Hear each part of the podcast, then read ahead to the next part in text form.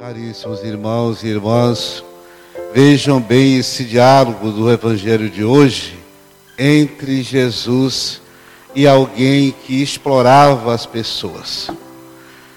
Zaqueu. Não é do alto de uma plataforma ou mesmo de uma torre que nós vamos ver e conhecer Jesus. Ao contrário, é embaixo dessas plataformas que nós vamos encontrar e nos comunicar com o próprio Senhor. Nós conhecemos Jesus tirando no, da nossa vida o egoísmo, o pecado, a prepotência, o roubo, as vaidades. Aí sim, nós estamos preparados para encontrar Jesus e viver com Jesus. O próprio Senhor manda Zaqueu descer depressa de uma árvore em que ele procurava ver o Senhor.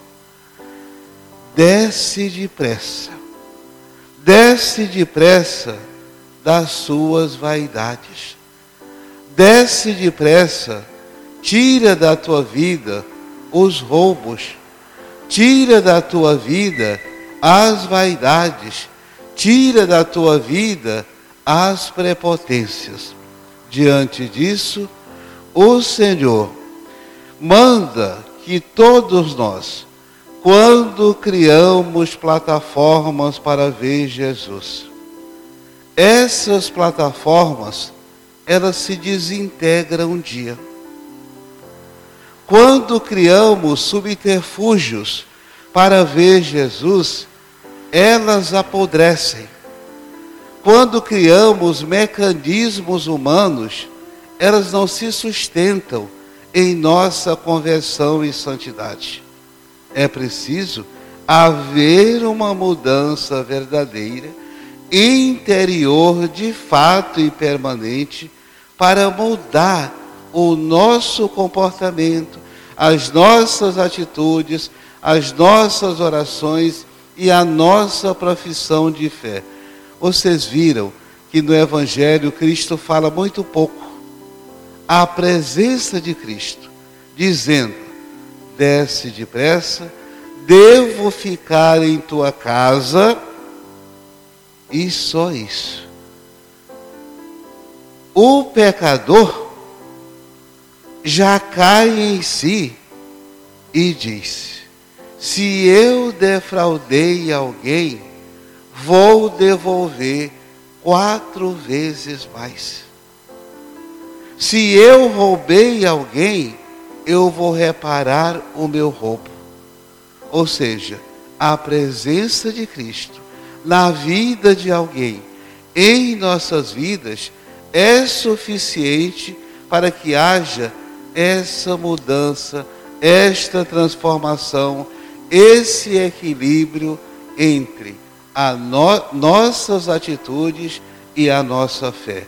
Veja a situação desse cobrador de impostos. Ele vê Jesus, não precisa de discursos, não precisa de muita fala, a própria presença de Jesus é o formato da conversão apresenta o formato da santidade e aquele pecador já confessa o seu pecado, já diz o que tem que fazer: reparar, se transformar, se edificar.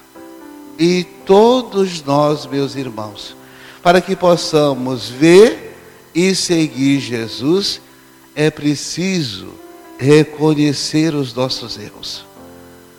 Quem não reconhece-se como pecador, não vai mudar de vida. Quem minimiza os seus pecados, também não muda de vida. Quem não reconhece os seus equívocos, também não se transforma, não se edifica. Veja, esse pecador reconhece, bate no peito, se propõe a mudar o seu comportamento em todas as instâncias da vida e reparar o dano que ele causou das pessoas. Perfeito.